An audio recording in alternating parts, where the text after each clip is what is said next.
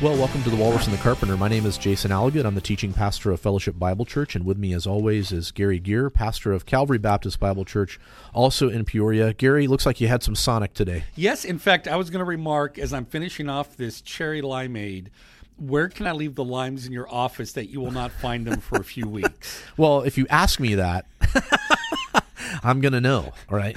So uh, you might want to ask Lori or Brett. Brett always likes to pull practical jokes on me, so And how do you respond to those practical jokes? I'm kidding. He never pulls practical jokes on me. okay, I was about to say. I mean, is it bitterness? Is it is yeah, it anger? yeah. No, it's probably more me picking on him than, than him ever picking on me. But anyway, uh, we uh, quickly digress at the beginning of our very important show here today. Uh, but we have the privilege of having a guest on today. Garry, would you introduce him, please? Yes. Uh, I've kind of known Greg somewhat through the years. Through Give a last name. You do this all the time. I- I'm- I'm- you give a first name, and then you like expect people to know who this is. Greg, Greg is in witness protection. All right. There's a reason he doesn't want people to know who he is. Um, th- this is Greg Linscott, pastor at Brown Street Baptist Church down in, Al- in Alton, Illinois, uh, down at the so- far south end of the state, basically right across the river from St. Louis. I think he's been there as a three or four years now, Greg. Uh, not quite three, two and a okay. half. Okay. And I've known Greg through correspondence mainly and a few phone calls and spending some time together. I I appreciate his uh, his uh, steady thinking.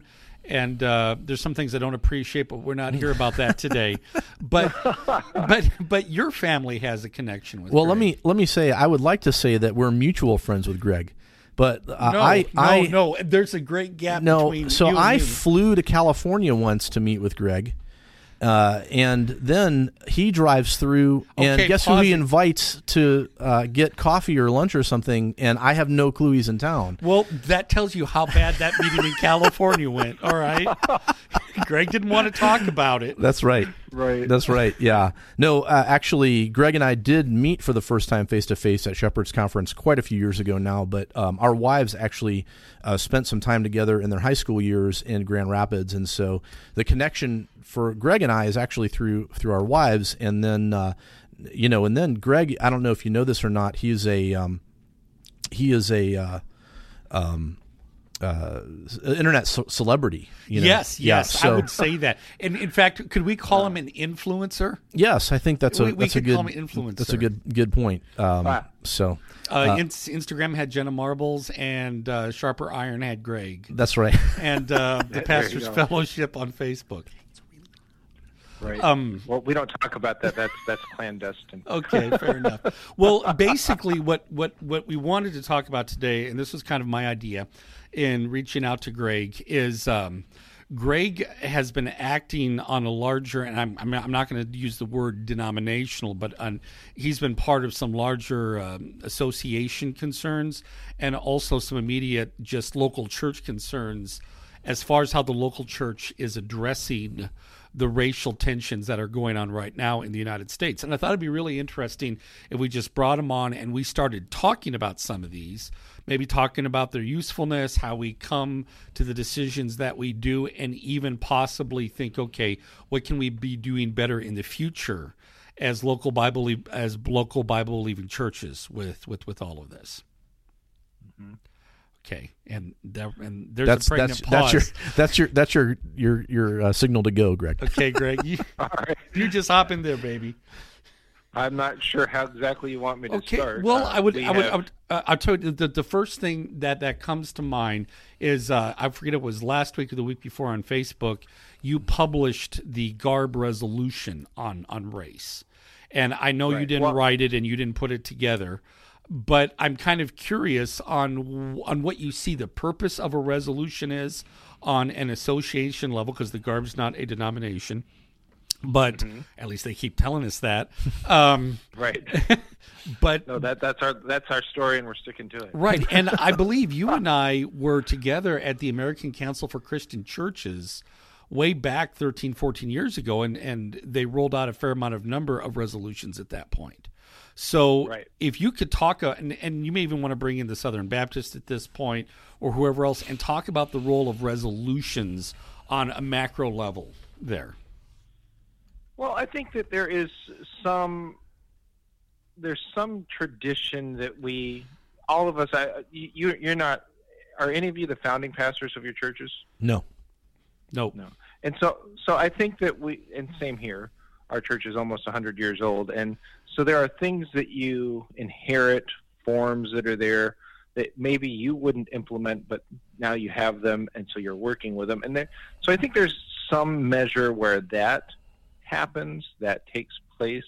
I don't know if, if we were recreating it today, if, if any of us would come up with the idea of resolutions as we've inherited them. But on the other hand, I think there is value in what uh, we have to that, that establishes, if nothing else, uh, kind of a current policy uh, for how uh, churches like ours should be functioning, um, how we should be thinking through, like with this issue that's quite really in the headlines and, and so forth. It was also interesting in the council meetings. We the the the resolution that you're referring to was actually officially approved just Monday.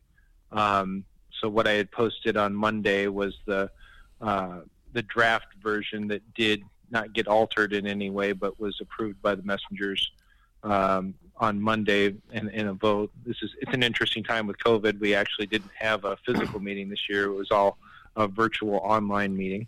Now, now, um, now, now, now, pausing just a moment for yeah. the sake of our audience, could you define what a resolution is and what they come up often? Like, like, why does a resolution and why does it come up? Why does it appear? Um, resolutions, as I'm understanding them, are uh, a, the way that a collective body uh, is speaking to and addressing uh, issues uh, with a with a collective voice. Um, I, am not sure if I could do better than that at this point. That's but um, actually that's very good, and that that pretty much summarizes it. I'm mildly yeah. surprised, but l- go on.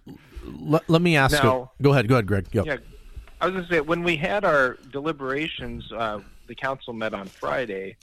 Uh, one of the things that we went back and did was review a resolution that was on the similar topic uh, but was one that had been passed in the 90s. Um, and there were some comparisons made. Actually, things were fairly favorable as far as what we said then versus what we were saying now. Um, and uh, I, I, there was one point where somebody raised that we'd actually made a uh, an omission compared to something they had said back then, and we didn't feel that it was significant enough to to alter it or anything.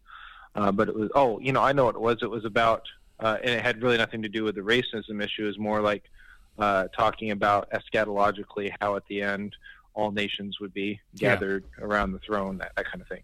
Right. Um, and so that, but but we hit on all the points um, without necessarily intending to compare that, but somebody just drew it out of the archives, kind of giving um, a sensibility if somebody ever wanted to challenge, are we changing our priorities or different mm-hmm. things like this institutionally?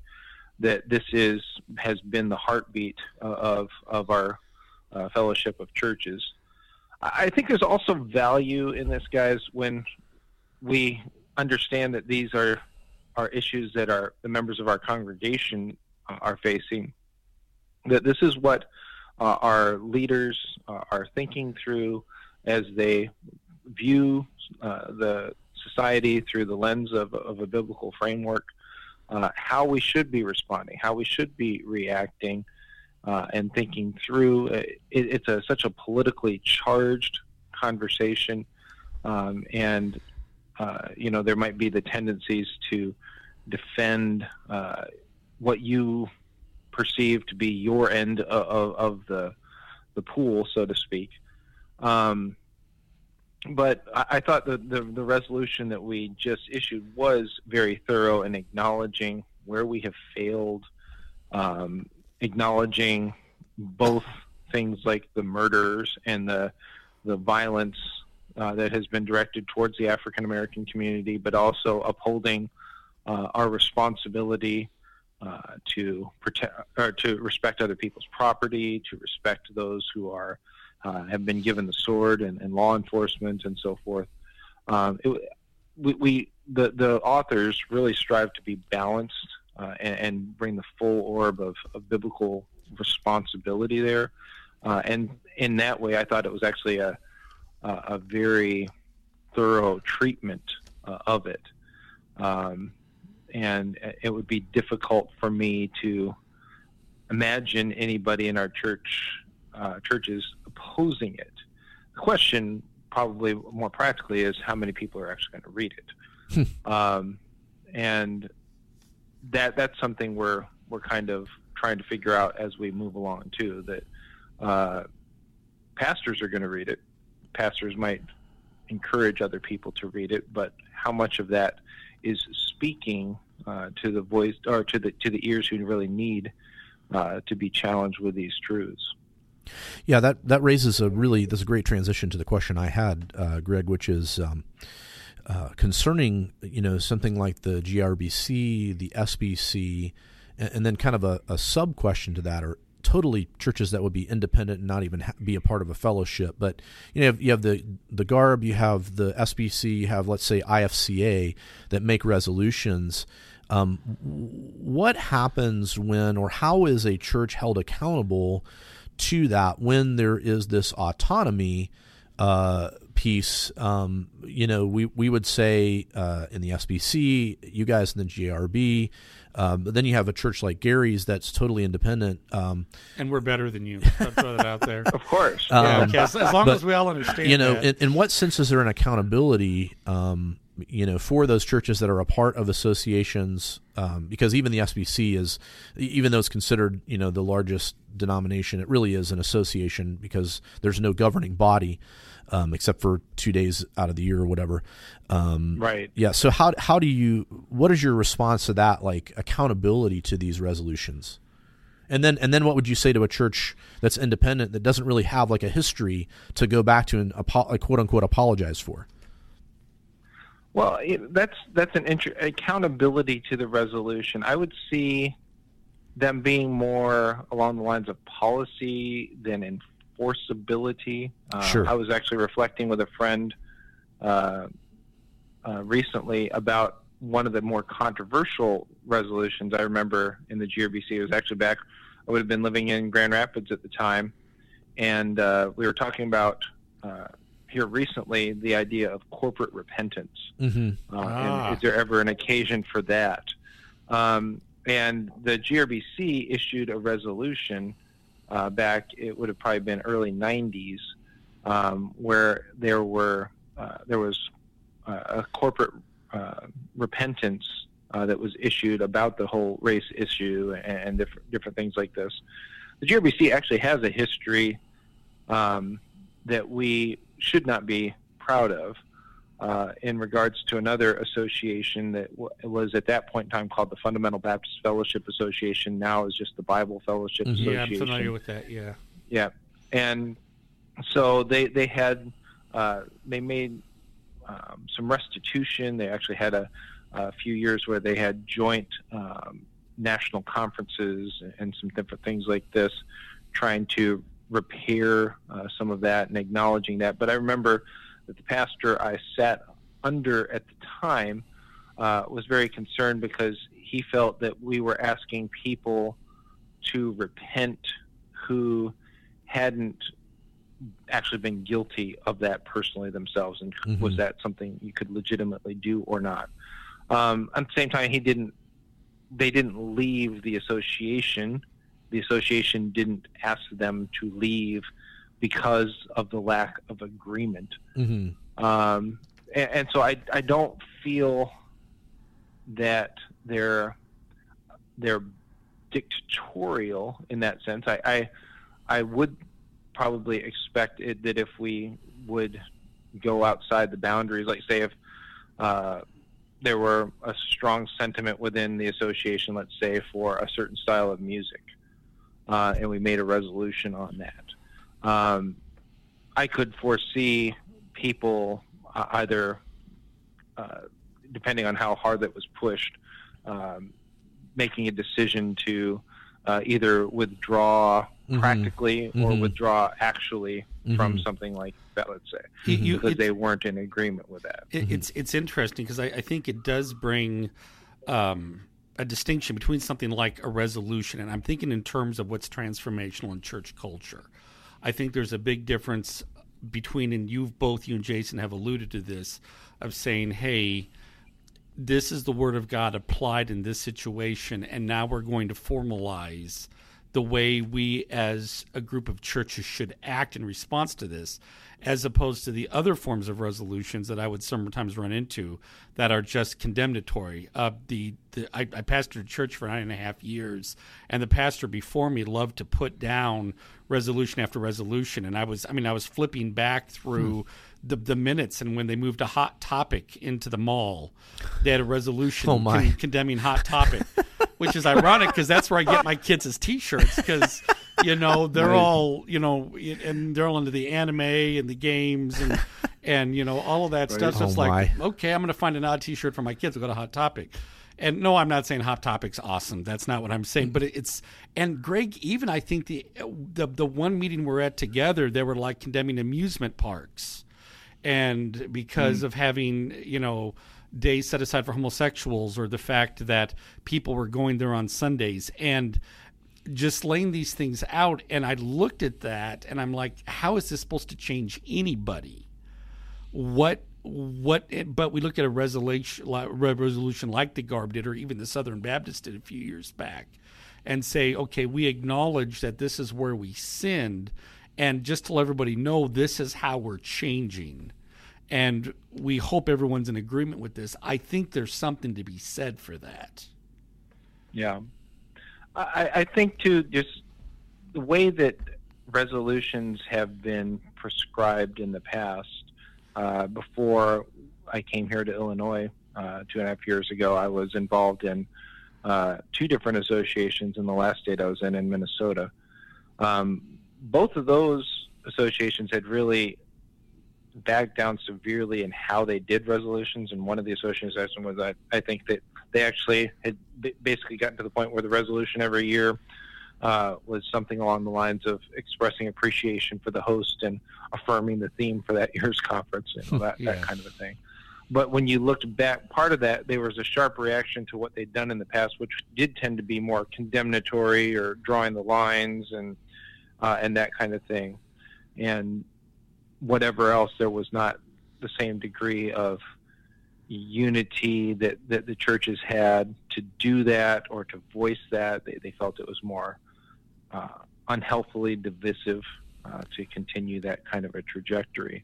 And on, on, on a whole other issue, I mean, not a whole issue, but kind of tying in with that, the, the Southern Baptist recently on the resolution regarding critical theory and I mean, mm-hmm. I'm, I'm I'm not to debate one side or the other of the resolution, but it's interesting how much that divided people. That right. that that resolution like cut a line, said, you know, here you are, and you shall not pass. Yeah, and and we've seen the repercussions even outside of the convention, yeah. uh, where other people are drawing lines because that line has been drawn, kind of a thing. Um, so I, I don't know uh, when you talked about too your, your the church that you went into, Garry. Uh, I remember the the first church where I had a vocational staff position. Um, we didn't have a cumbersome uh, bylaws and doctrinal statement, but one of the previous senior pastors before the one I served under had been there. He had a whole uh, big old three ring binder full of just different policies hmm.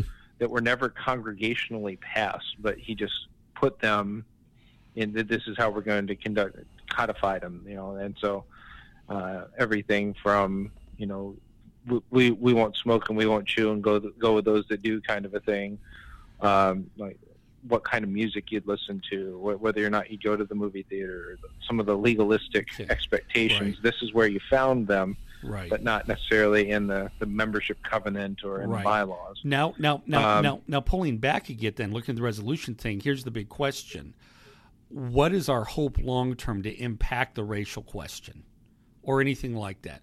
What are we hoping is going to happen?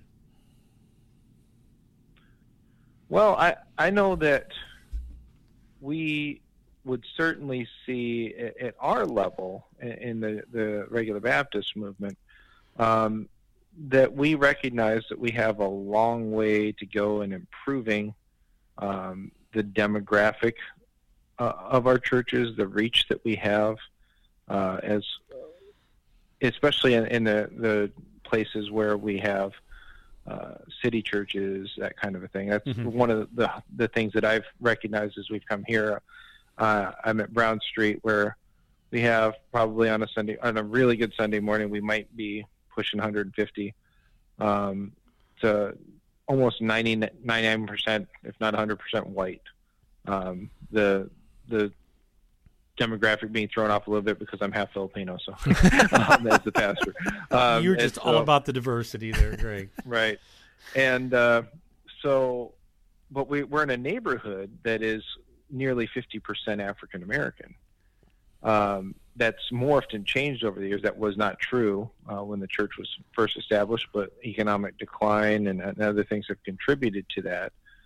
Um, we recognize that that's something we need to continue to address at our level, and and I feel like that's something that um, our council and our, our uh, association leadership also wants to try to prioritize uh, on a more national level. We we have uh, one of the most encouraging things that has happened at our level is we've we've put a lot more resources and money and uh, leadership to developing a strategy for seeing new churches started, uh, not just saying we need to start more churches, but uh, we're starting to provide more funding, um, developing internships, funding those internships to get church planners uh, prepared, uh, recruiting them out of seminaries and, and, colleges, that kind of a thing.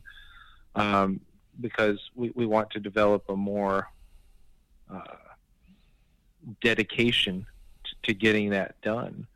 Um, and trying to also encourage us to go to some of the areas um, where that we do see more ethnic diversity, uh, where there are uh, unreached groups uh, that, that, are that are in this country. The the history that I had back in Minnesota, we worked with.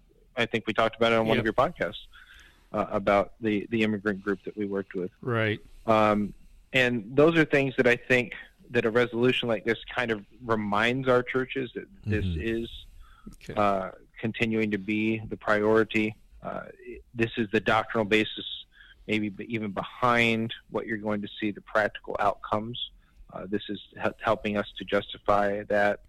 I've also heard some people say resolutions are kind of the application of our doctrinal statements. Okay. Um, which I think is another another good way of looking at it. Again, not quite as binding, not quite as codified as as the doctrinal statement would be. Um, but this is what it looks like, starts to look like uh, in action, shaping our practice, not just our principle. So, um, and so I think that's helpful. So moving along a little bit, and this is something. What are you doing on a local church level to address some of this? And you you've brought some of this up to me before, and you yeah. were even talking about me through chat last night. Right. Um, this we're recording this on a Wednesday, and so tonight with uh, we would normally be having our Wednesday night midweek service, but with COVID, like every a lot of people, we've we've changed things. Uh, but um, I'm before we started our church remodel process. Our church has a gymnasium, and so wanted to try to connect with our neighbors, and we. Uh, for the last couple of years, had opened it up on Thursday nights just for anybody in the neighborhood who wanted to come and play ball with us.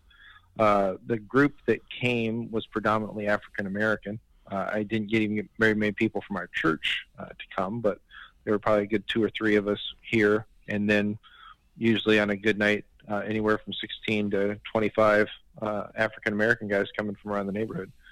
Um, for the last uh, six months, we've been in a remodel process, so we haven't been doing that, um, but we still have the connections that we'd established. So we're meeting tonight uh, just to try to have uh, hard conversations to talk about hard topics in light of some of the things that have happened here in our country. Um, some of these guys are not church. Some of them uh, are involved in their church lives, but maybe on a different uh, end of spectrum of Christianity, more in the uh, Pentecostal charismatic side of things. Even one of the guys who's coming tonight, he's a, uh, a staff member at a Church of God in Christ congregation here in Alton. Mm-hmm. Um, but just to start talking through um, what we see is different. One of the guys I have coming from my church here, he's one of our deacons who used to play basketball with us, but he's a uh, police officer for the city of Alton. Um, that that's going to be a, a, good thing, I think, just to talk about. Uh, one of the things that's entered into the, the conversation has been uh, police violence and and and prejudice in, in that way. And just to hear uh, another contribution to that conversation, who's coming at it from a different angle, somebody they know and have at least somewhat of a familiarity and trust with, uh, having had that community experience. Uh, so, so those are things that I see that we're we're going to try to keep contributing to, not again just for political feel good reasons, but uh, as we gain acceptance and trust, that gives us more of a venue to actually bring the gospel to bear uh, on on the people's situations to understand um, that we are not just trying to promote our own interests, but we're mm-hmm. trying to uh, give out uh, a message that the ground's level at the foot of the cross. Uh, that uh, this is not a white man's religion. This is Jesus calling to himself a people from every tribe, language, and nation, and making sure that we're giving off that perception, uh, but also seeing that their injustices matter to us. That yeah. if, if, there's a perception that we are being unloving or uncaring, we want to change that. We want to alter that perception. And I think, Greg, uh, that that's a real important point that you just brought up, which is, I think people want to put the label of you know social justice warrior or you know critical race theory or whatever on these kinds of meetings when what you're what you're seeking to do not just for the sake of building a bridge but you're really building a bridge with compassion right? That we do care about these issues um, and we recognize that the only peace that can be brought is through the gospel but but the conversation has to start somewhere that com- that conversation of compassion has to start somewhere and um, right. and, and, having those conversations um, it's not it's not your church service, right? I mean, the, these these are separate meetings you're going to have. You're going to sit down, but you're going to show care, and um, I think that's awesome, man. Uh, I think as well, just to mention real quickly that all three of us have a mutual friend in Chris Brown, and you know, mm-hmm. with, with, Chris planting in Ferguson where there was so much of the unrest um, just a few years ago, um, with a guy who's you know super conservative, you know um, you know, believes the Bible in the authority of Scripture and um, uh, is is an African American guy planning planning in that area. I think of I don't know if you know Kempton Turner or not, and, in Kempton there at City of Joy. Uh, in in, mm-hmm. uh, in East St. Louis, and, and, the same thing. You know, Kempton grew up in East St. Louis and is coming back, um, but you know, uh, even even the basketball thing, you know, we, we had something similar here at our church. Um, it, it, kind of fizzled out, unfortunately, but yeah, just those those avenues um, of connection, if you will. Um, right. It doesn't mean you have to, you know, you don't have to have the African American guy on staff in order to have those conversations and that kind of a thing. So, and I, I, I, right. I think you have to a few things, and when I'm hopefully demonstrated somewhat here, I think when we look at these issues within the church or trying to create or not not create but to have a congregation that reflects our the, community the the, yeah. the, the, the, community or of all the nations together mm-hmm. it, it has to be top down it has to be where leadership is saying okay this is how we're seeing things biblically and the guys with the boots on the ground are saying okay these are the simple small things that I'm going to do right. on a day by day, a week by week basis and we'll see what the Holy Spirit does with it. Which actually mm-hmm. seems to run contrary a lot to our desire for program driven transformation, which really mm. is not possible, especially in this situation. And I say this as one who works with government programs. They help to a point, but they cannot change people. Sure. And anyway, right? Blah blah blah blah blah. Right. I think that yeah, the the program needs the, there, there's a challenge to that too because it, that's even something that we're facing at our church, not just on this issue, but generally. Um, we we can make these things sometimes our projects, but we forget that we need to also make relationships with right. the people that we're right. reaching. And relationships um, are exhausting, and we don't want that. right. Right, because I mean, we barely have enough exhausted. time for the ones that we already have. I mean, we've only been on for 35 minutes, and I'm ready to take a nap, Greg. hey, I hear you. I hear you. Um, yeah, with with with doing what we do in foster care, there's there's never enough sleep. So Yeah. Hey man, I have I have one. We're, we're out of time here, but I have one final question for you that will determine uh, some some something very important for me as as someone who used to live in St. Louis. I lived in St. Louis for twelve years. I know you're not in St. Louis directly, but but you're close enough to know the answer to this question. But I'm going to find out if you know the right answer. Do you like Imo's Pizza? I am not repelled by it, but I don't have any kind of a craving for it. My my I have a son who is repelled by it. He he does not like the Provel cheese or or, You- or, or anything like that. Your son is right. I- he is in the good graces Yeah. of, of Jason Alligood. See, Wow. and he'll sleep better I've for just that. never been a thin crust guy, so it's not like I'm I'm I, I, I feel like we're overpaying for Yeah. something. There's a there's a good place in Bethalto, Illinois called Roma's. Okay. Uh, that that's more of the thing. That, that's that's where we're kind of That's where you guys gravitate if we- lean. If we have Okay. choices, yeah. Yeah. Yeah. So that, that's where I'm at on the spectrum. I, I can I can get it down, but I'm I'm not a big yeah. big fan. I can get it wouldn't down if I'm like tofu burger hungry. Like if there's nothing else in the house. Guys, this sounds like a hateful spirit. I have no idea what you're talking about, but this sounds like a hateful spirit. Oh, it's just a little St. Louis banter. That's all. Oh, brother. right. well, Well- well, Jason, since we're talking about food, what's your favorite uh, barbecue joint here in the area? I love Bandana's barbecue. Bandanas. I've not tried them yet, so I'll have to, have to get down. You have to you have to I've try been- try them out. Now that's a it's a chain, quote unquote, but it was started by a single guy who came into the area. But uh, I really like Okay. their ribs. What about you?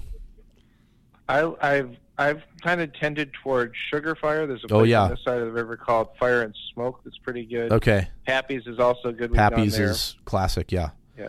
And Yeah. then Beastcraft over in uh, uh, Belleville was really good too. I, I had Okay. a chance to try them. Yeah, yeah. So- So Sugarfire is is awesome, and uh, you know Pappy's is kind of like the world renowned. But Pappy's actually started out of uh, and Garry's like falling asleep over here.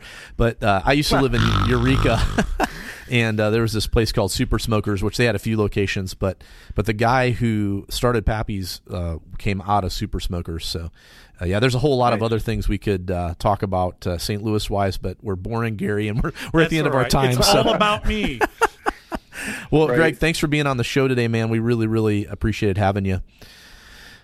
Appreciate you guys too, and uh, Jason. Make sure we're going to have to put plans together to get our wives together here someday soon. Absolutely, man. Absolutely. Well, hey, listen, thanks for listening to The Walrus and the Carpenter. We hope you appreciate it. If you have any questions or comments, please uh, uh, check us out on wallcarpradio.wordpress.com or head over to our Facebook page, facebook.com slash wallcarpradio. Like, can- like us. We need affirmation. We need affirmation. We need you to go over to iTunes and, and give us some sort of a rating. We don't even care if it's one, two, three, four, or five stars. But uh, thanks for listening to today. We'll catch you next time.